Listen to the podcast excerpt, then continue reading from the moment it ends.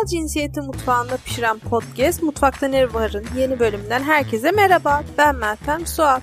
Bugün mutfağımızda geçtiğimiz haftada konuğumuz olan çok değerli akademisyen Ayşe Çaldır ile neomuhafazakar aileler üzerine yaptığımız sohbete kaldığımız yerden devam ediyoruz. Ayşe hocam, ben hemen şunu sorarak başlamak istiyorum. Kadının toplumdaki konumunu belirleyen en büyük etmen aile baskısı ve ahlak.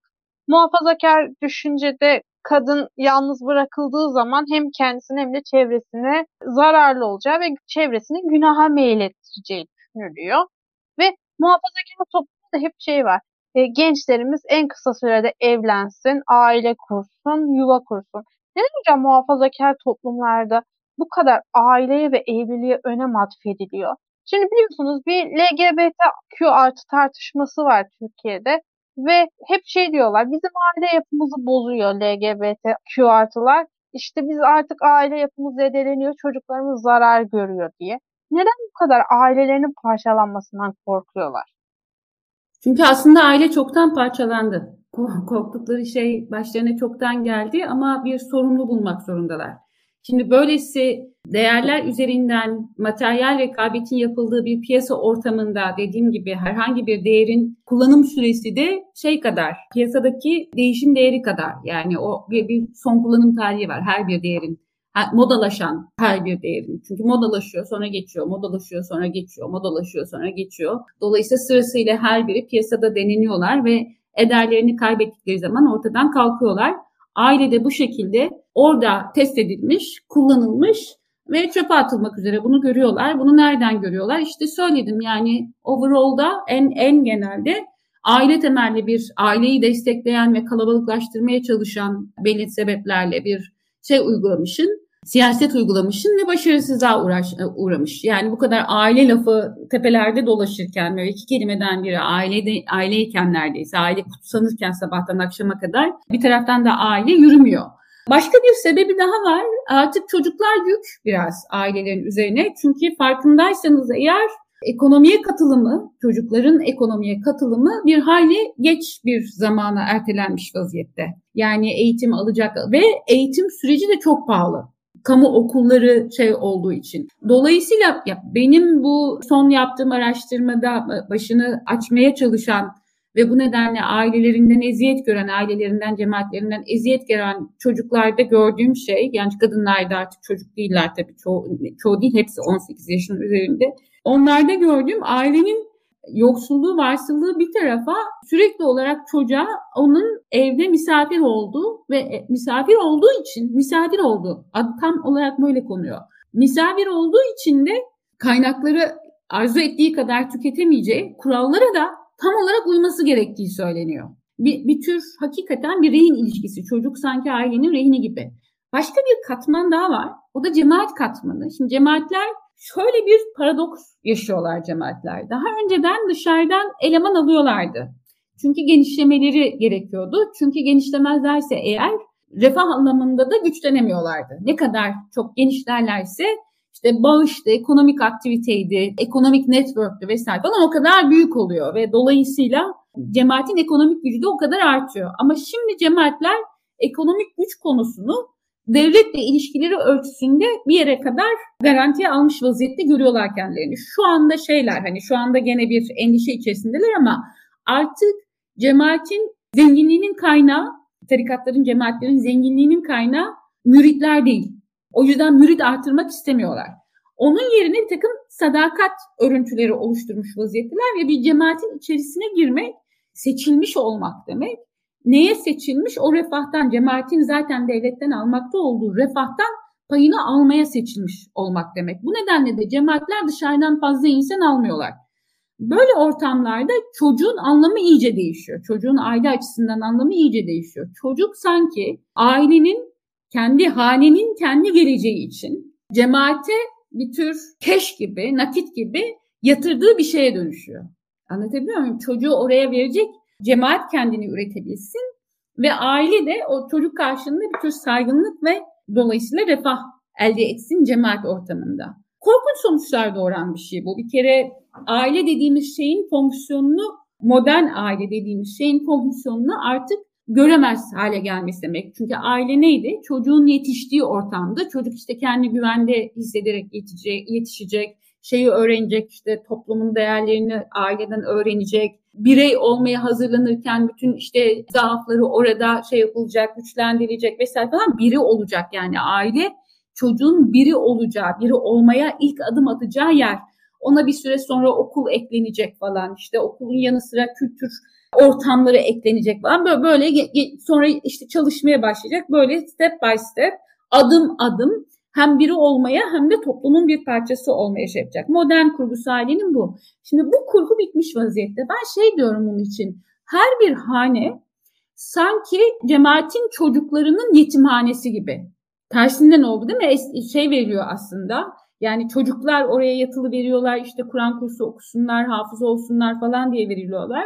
Ama o çocuk eve geldiğinde aslında cemaatin çocuğuna ev, cemaatin çocuğunun emanet edildiği bir tür yetimhane gibi oluyor. Çünkü anne ve babayla şey arasında, çocuk arasında sürekli olarak cemaat var. Sürekli olarak cemaat var.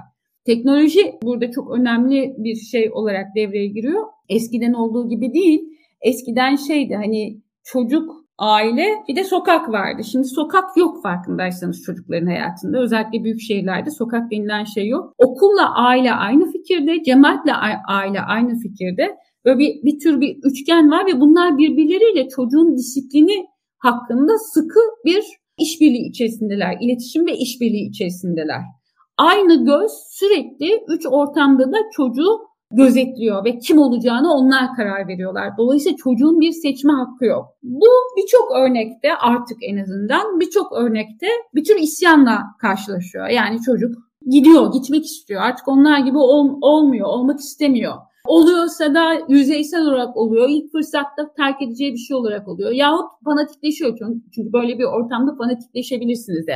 Yani her iki durumda da, ara durumları da katıyorum işin içerisine. Aile kendisinden beklediği fonksiyonu göremiyor. Çünkü esasında aile ortadan kaldırılmış vaziyette. Yani burada ailenin fonksiyonu o kadar aza indirgenmiş durumda ki, çünkü aile topluma değil cemaate birini yerleştiriyor. Dini cemaate birini yetiştirmek üzere orada var.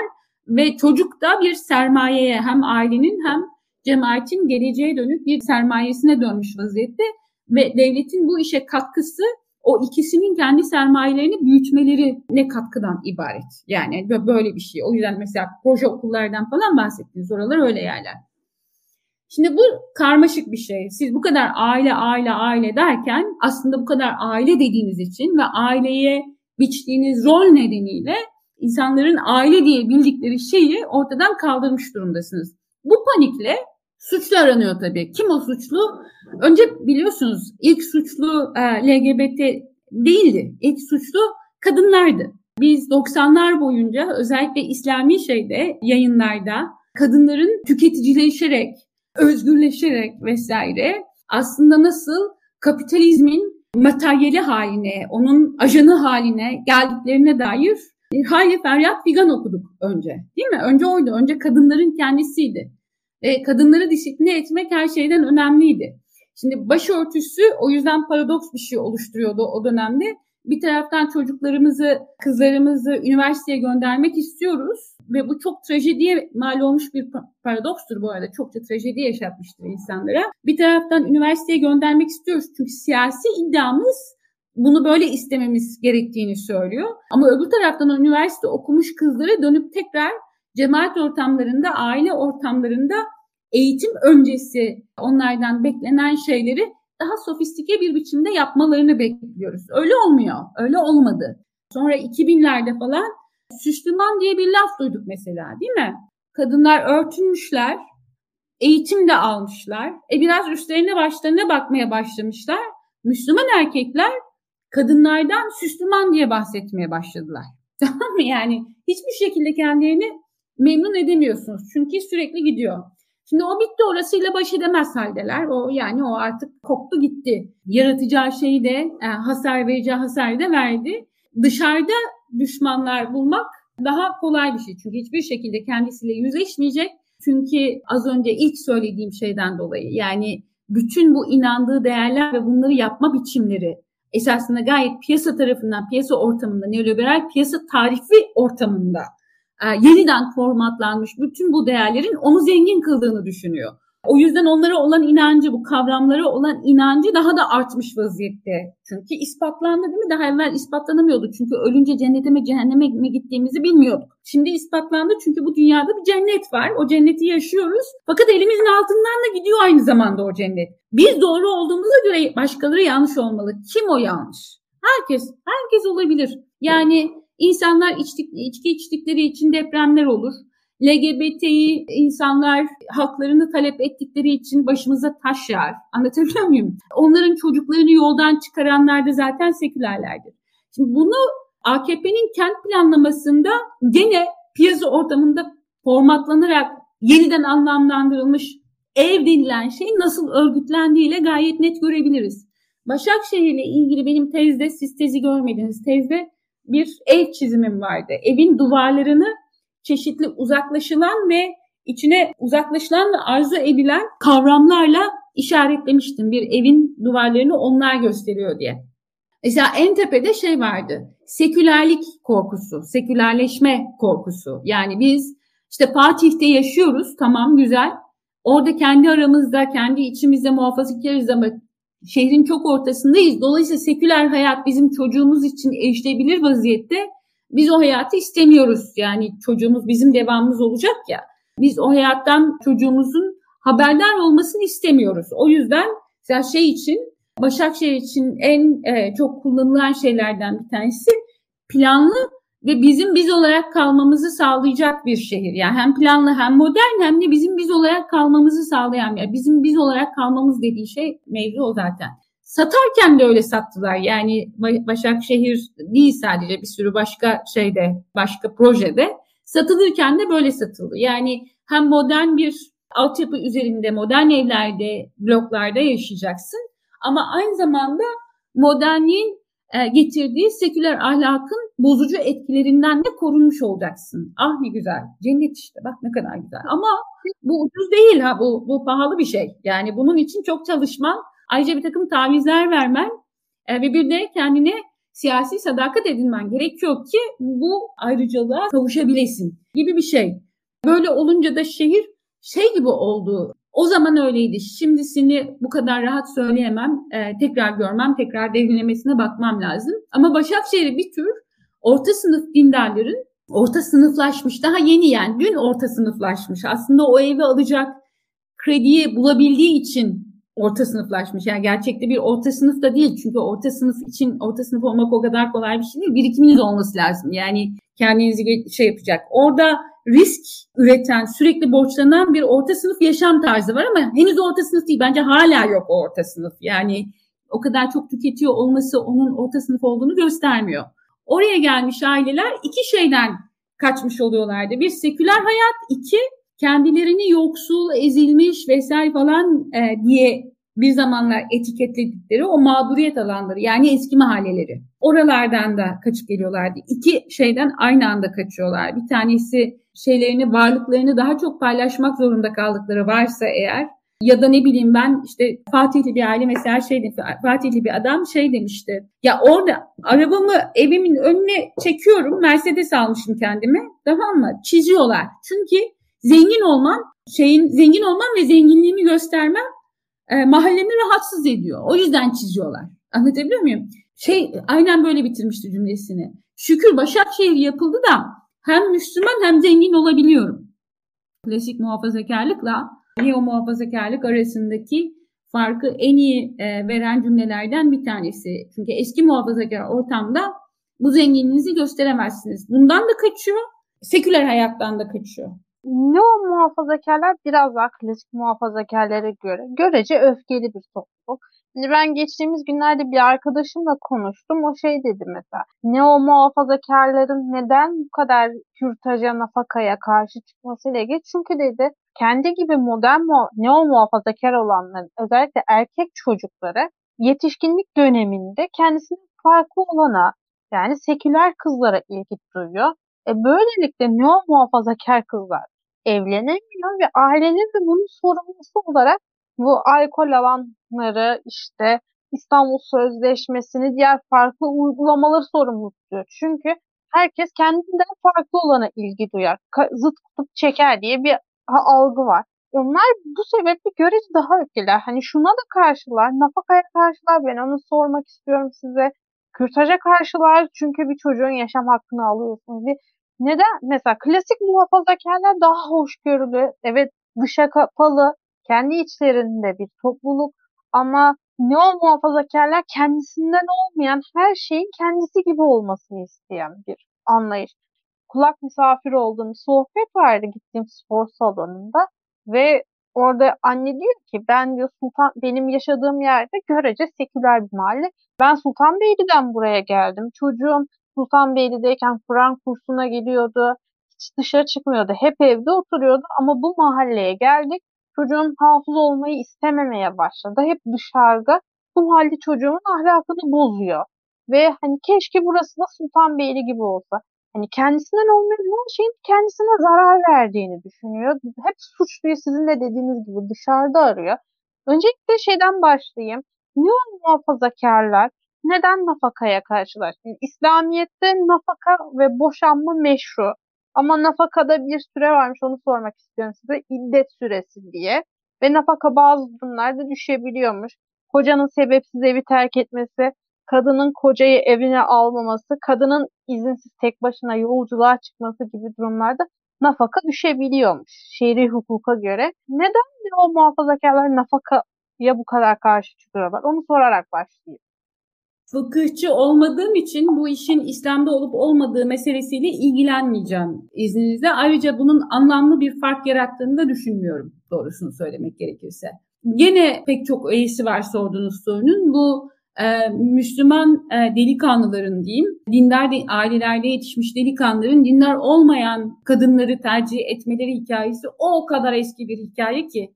Buna bir de şeyi ekleyin, bir taraftan da kızlar üzerinde, kadın erkek ilişkileri üzerin, e, üzerinden kurulan baskı ve disiplin erkekler üzerinde asla yok.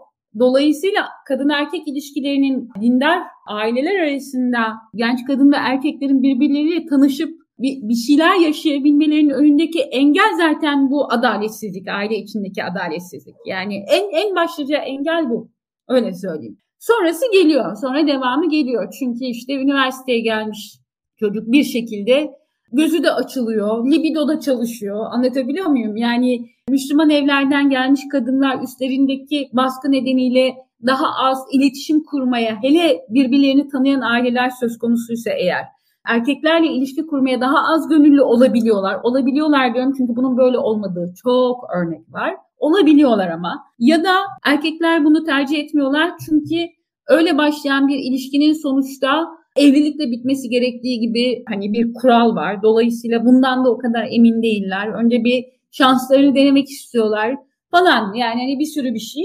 Dolayısıyla erkekler aslında kadınlara oranla şimdi, eskiden böyle değildi, şimdi erkekler kadınlara göre daha hızla sekülerleşiyorlar. Çünkü onların bir de göstermeleri gerekmiyor ki kimliklerini üzerinde. Yani nasıl bir aileden gelmiş, ne yapmış, ne etmiş falan diye gittiği üniversitede, etrafında ya da çalıştığı yerde etrafındaki insanlara bunu göstermesi gereken özel bir durum yok. Ancak hani isterse saklayabileceği bir vaziyet var yani ortada. E kadınlar için bu söz konusu değil. Dolayısıyla böyle bir şey var. Ve orada kendi kendini baltalayan bir terbiye sistemi var. Ve bu terbiye sisteminin kendi kendini baltalamasının sebebi de özünde gayet adaletsiz olması.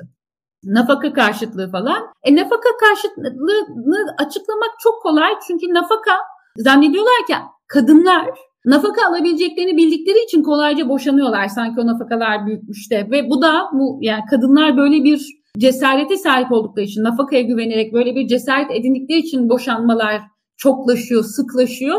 O yüzden de aile de, dinamikleniyor gibi böyle bir saçma sapan söylem var. Çünkü o nafakalar asla bir bir kadının hayatını geçindirebileceği gibi nafakalar değiller. Çok küçük miktarlar gerçekten. Ve çoğunlukla da eğer bir çocuk varsa çocuğun bakımına yönelik mevzular. Ama bundan da daha temel bir şey var. Az önce söyledim onu da. Bir sürü bir şey yapıyorsun, zenginleşmişsin, güçlenmişsin, daha görünür hale gelmişsin. Bütün bunlar seni ve hatalarını, yaşam tarzındaki boşlukları, tutarsızlıkları daha görünür hale getirmiş. Ve sen şeyle e, bir açıklama bulmak zorundasın hayatında yolunda gitmeyen, aslında başaramadığın çok temel şeyleri ifade edebilmek için. Diyemezsin ki ya ben galiba bu işi beceremedim. Benim tariflerim yanlış galiba. Ben bu mevzuyu yanlış ele aldım diyemezsin. O yüzden bir şey bulup ona sarılmak ve onu suçlamak dünyanın en kolay işi ve kaybetmek istemediklerin ölçüsünde de o şeyi, o bulduğun şeyi suçlaman artacak, ayyuka varacak. Yani L G B T'yi suçlu, Netflix suçlu, işte kadınlar suçlu, e, nafaka suçlu, medeni kanun suçlu. Bunların hepsini istedikleri yönde değiştirsek bile Allah korusun diyorum. Onlar için de Allah korusun diyorum. Çünkü onlar da çok zarar görecekler bundan. Değiştirsek bile bu şeyler olmaya devam edecek. Dediğim gibi mesele çünkü muhafazakarlığın dışındaki etmenler değiller. Mesele muhafazakarlığın içindeki tutarsızlıklar. Şimdi ne o muhafazakarlığı? Hatta A K P'yi şöyle de açıklayabiliriz esasında. Şimdi biz hep şey diyoruz ya, Müslüman ama bak ne yapıyor, Müslüman ama şunu yapıyor, Müslüman ama bunu yapıyor falan diye. A K P ve A K P'de cisimleşen neo muhafazakarlık aslında bu çelişkilerden alıyor gücünü.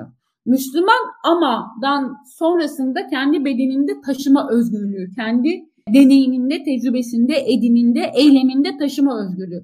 Diyor ki şey dedim ya, Müslüman ve zenginlik hikayesinde söyledim ya, Müslümanım ama aynı zamanda zenginim de ve bunu buna borçluyum. Yani hani şu anda işte oydaşlık ettiğim insana ya da böyle düşünmeme borçluyum.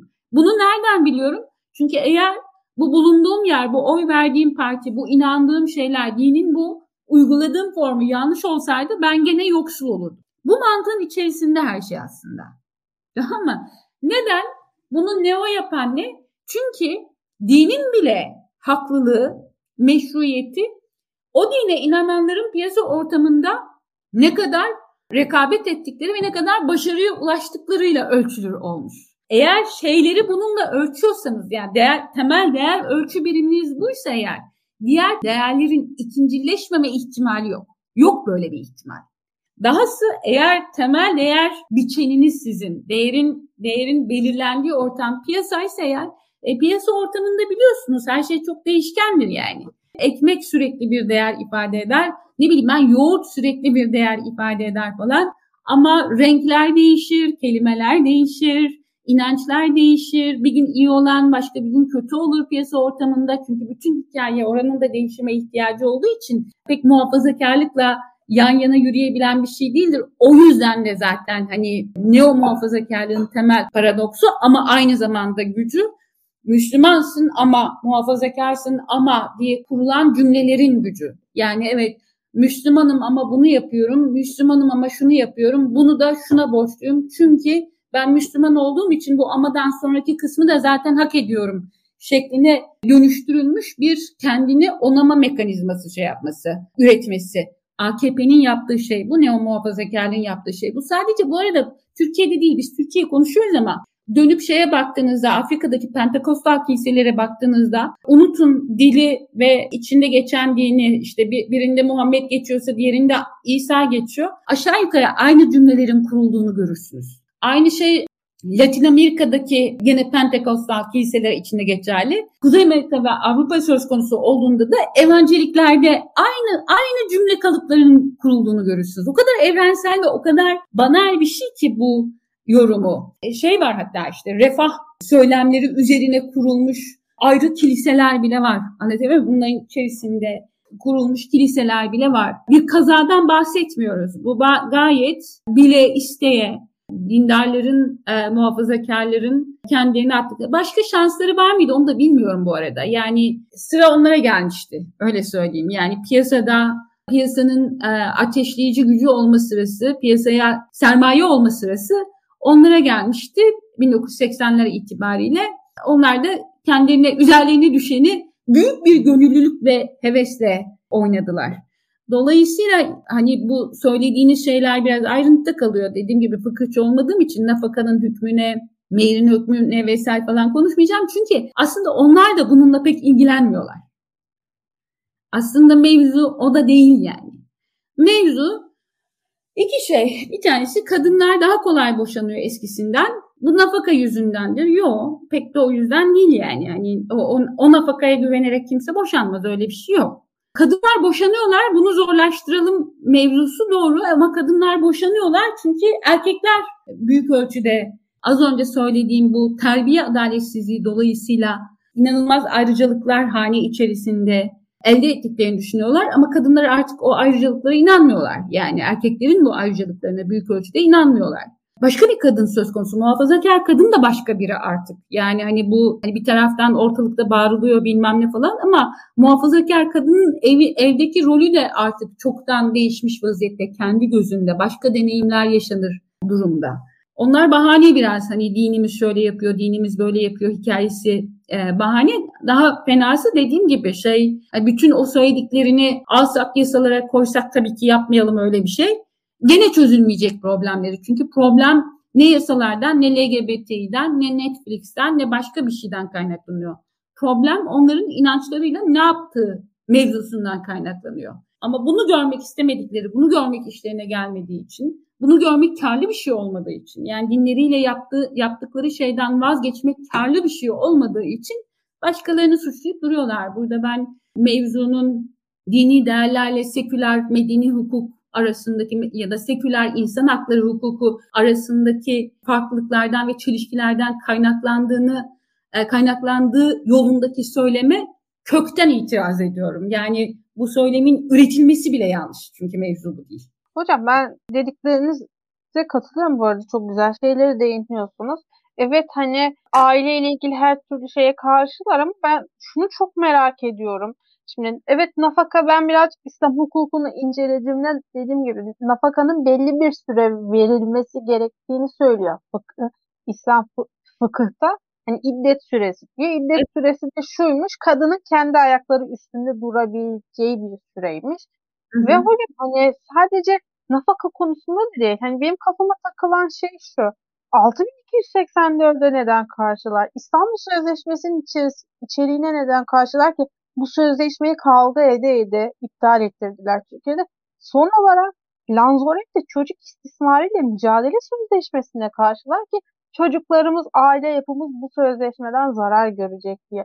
Neden her türlü kadını koruyan sözleşmeye bu kadar karşılar ve bu ilerleyici uygulamaların Türkiye'de olmasını istemiyorlar? Sürekli hani karşı taraf mı suçlu?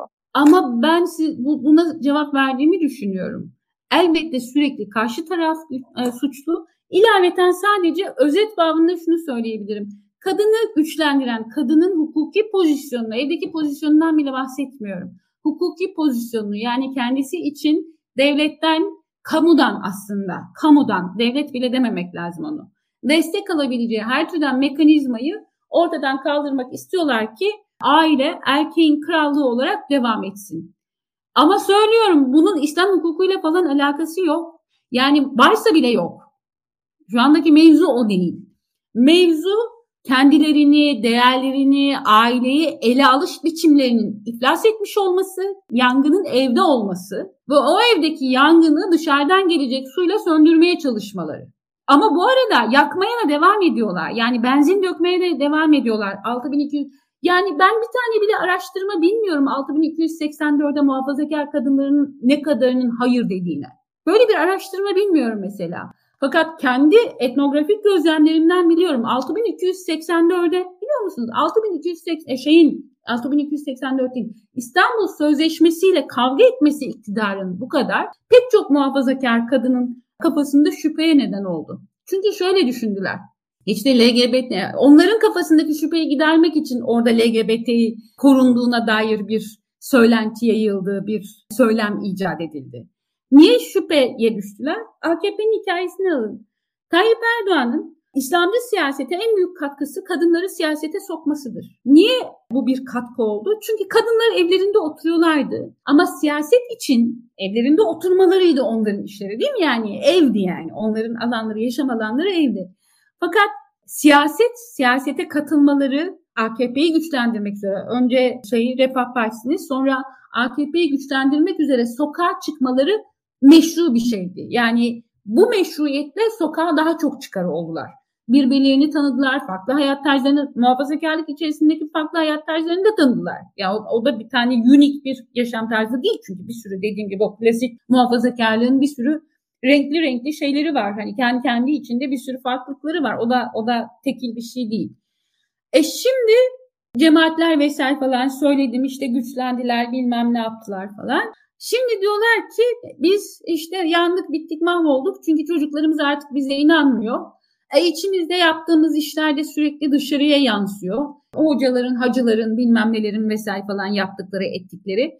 Şey diyor ya, yani keyfimin kahyası mısın? Çocuğuma ne yaptığımla, ne yaptım seni ne ilgilendiriyor diyor. Bunu sadece toplumun diğer kesimlerine söylemiyor. Bunu devlete de söylüyor. Sen niye bu kadar benim çocuğumla arama giriyorsun diyor. Tamam mı? Yani ben çocuğuma istediğimi yapamayacak mıyım? Çünkü çocuk onun krallığının bir parçası. Çocuk onun krallığı. Çocuk aynı zamanda onun cemaatiyle ilişkisinde de sermayesi yani.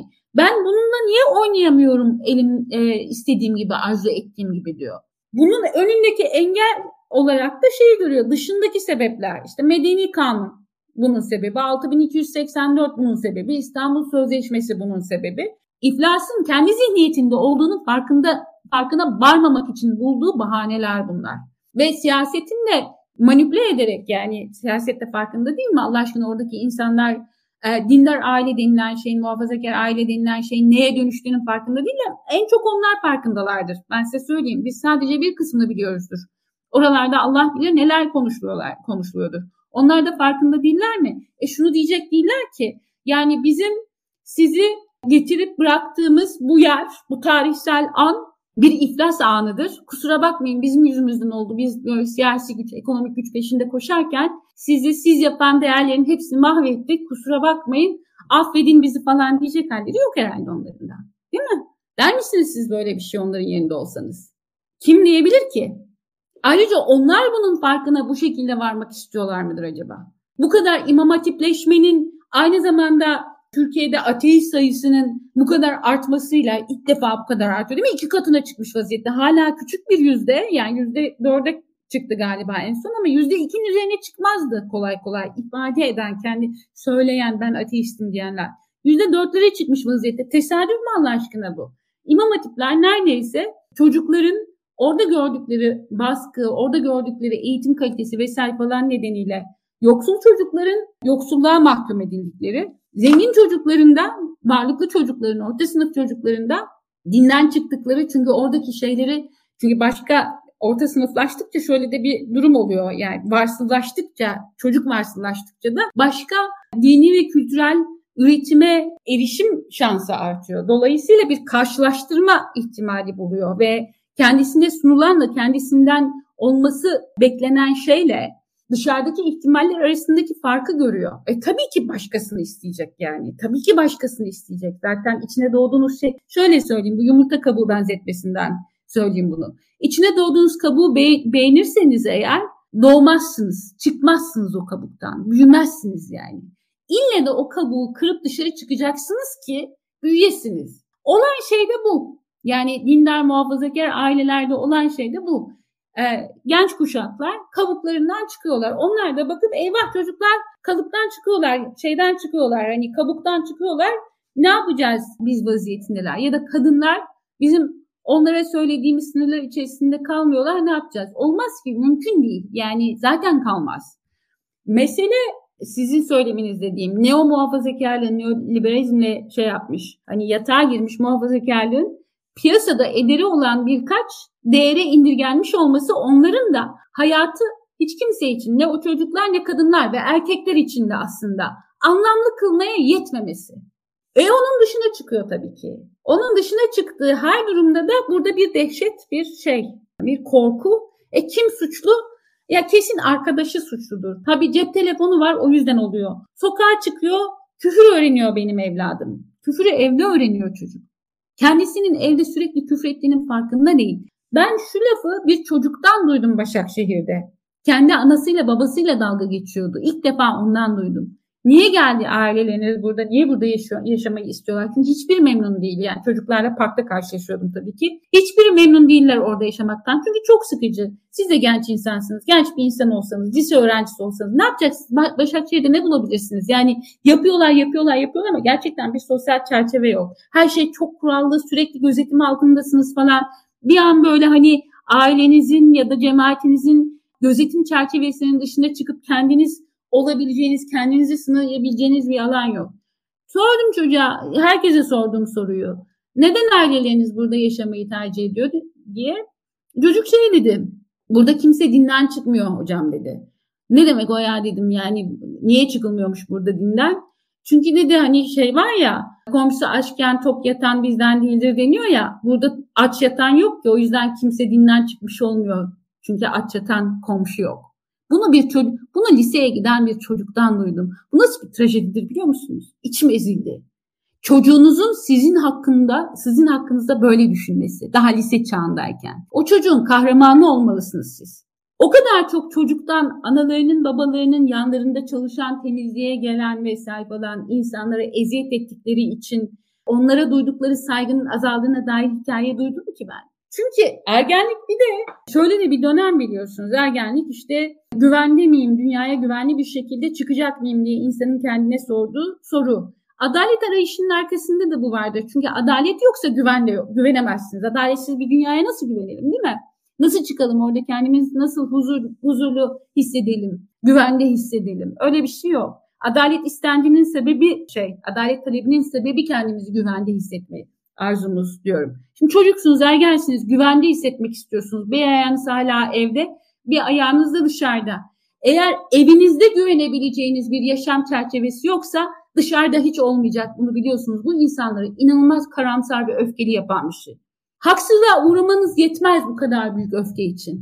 Anlatabiliyor muyum? Asıl öfkeyi doğuran şey o dönemde, asıl öfkeyi doğuran şey ya ben ana, benim anam babam bile güvenilmez insanlarsa dünya Allah bile ne kötü insanlarla dolu. Değil mi? Onlar besliyorlar çünkü beni. Doğdum anamın memesini emdim. Babama güvenerek ağaca çıktım. Düşersen beni oradan toplar diye. Değil mi? Ve o insanların başka insanlara adaletsiz ve kötü davrandıklarını kendi gözlerimle görüyorum. Niye? Çünkü bir taraftan gittiğim kolejde bana dinin olabilecek en yüce değerleri anlatılıyor. Tamam mı? Teorik olarak. Ve Müslümanın da o değerlere haiz insan olması gerekiyor. Benimkiler Müslüman, Müslümanlıklarına da çok kızıllar. E bu değerlere bakıyorum, hiçbiri yok. Ergenlik bizim dünyanın iki yüzlülüğünü fark ettiğimiz zaman. O yüzden öfkeli olur ergenler. Ergenlik dünyanın iki yüzlülüğünü fark ettiğimiz zaman, güvenimizi kaybetmeye başladığımız zaman. E bu çocuklar evlerinde öğreniyorlar, bunu görüyorlar. Peki. Hocam çok teşekkür ederim konuk olduğunuz için. Çok keyifli bir sohbet oldu. İlerleyen günlerde tekrar sizi konuk etme imkanımız olur. Konuk olduğunuz için tekrar teşekkür ederim. Podcast'imizin sonuna geldik. Ben teşekkür ederim. Toplumsal cinsiyeti anne yemeği tadında pişiren podcast Mutfakta Ne Var'ın bir bölümünün daha sonuna geldik. Mutfakta Ne Var'ı iTunes, Spotify ve Google Podcast kanallarından takip etmeyi, dinlemediyseniz geçmiş bölümlerimizi dinlemeyi unutmayın. Ayrıca Daktilo bin dokuz yüz seksen dört'ün birbirinden iyi içerikleri için web sitemizi ziyaret etmeyi, Patreon'dan ve YouTube katıl butonundan bizi desteklemeyi unutmayın. Hoşçakalın.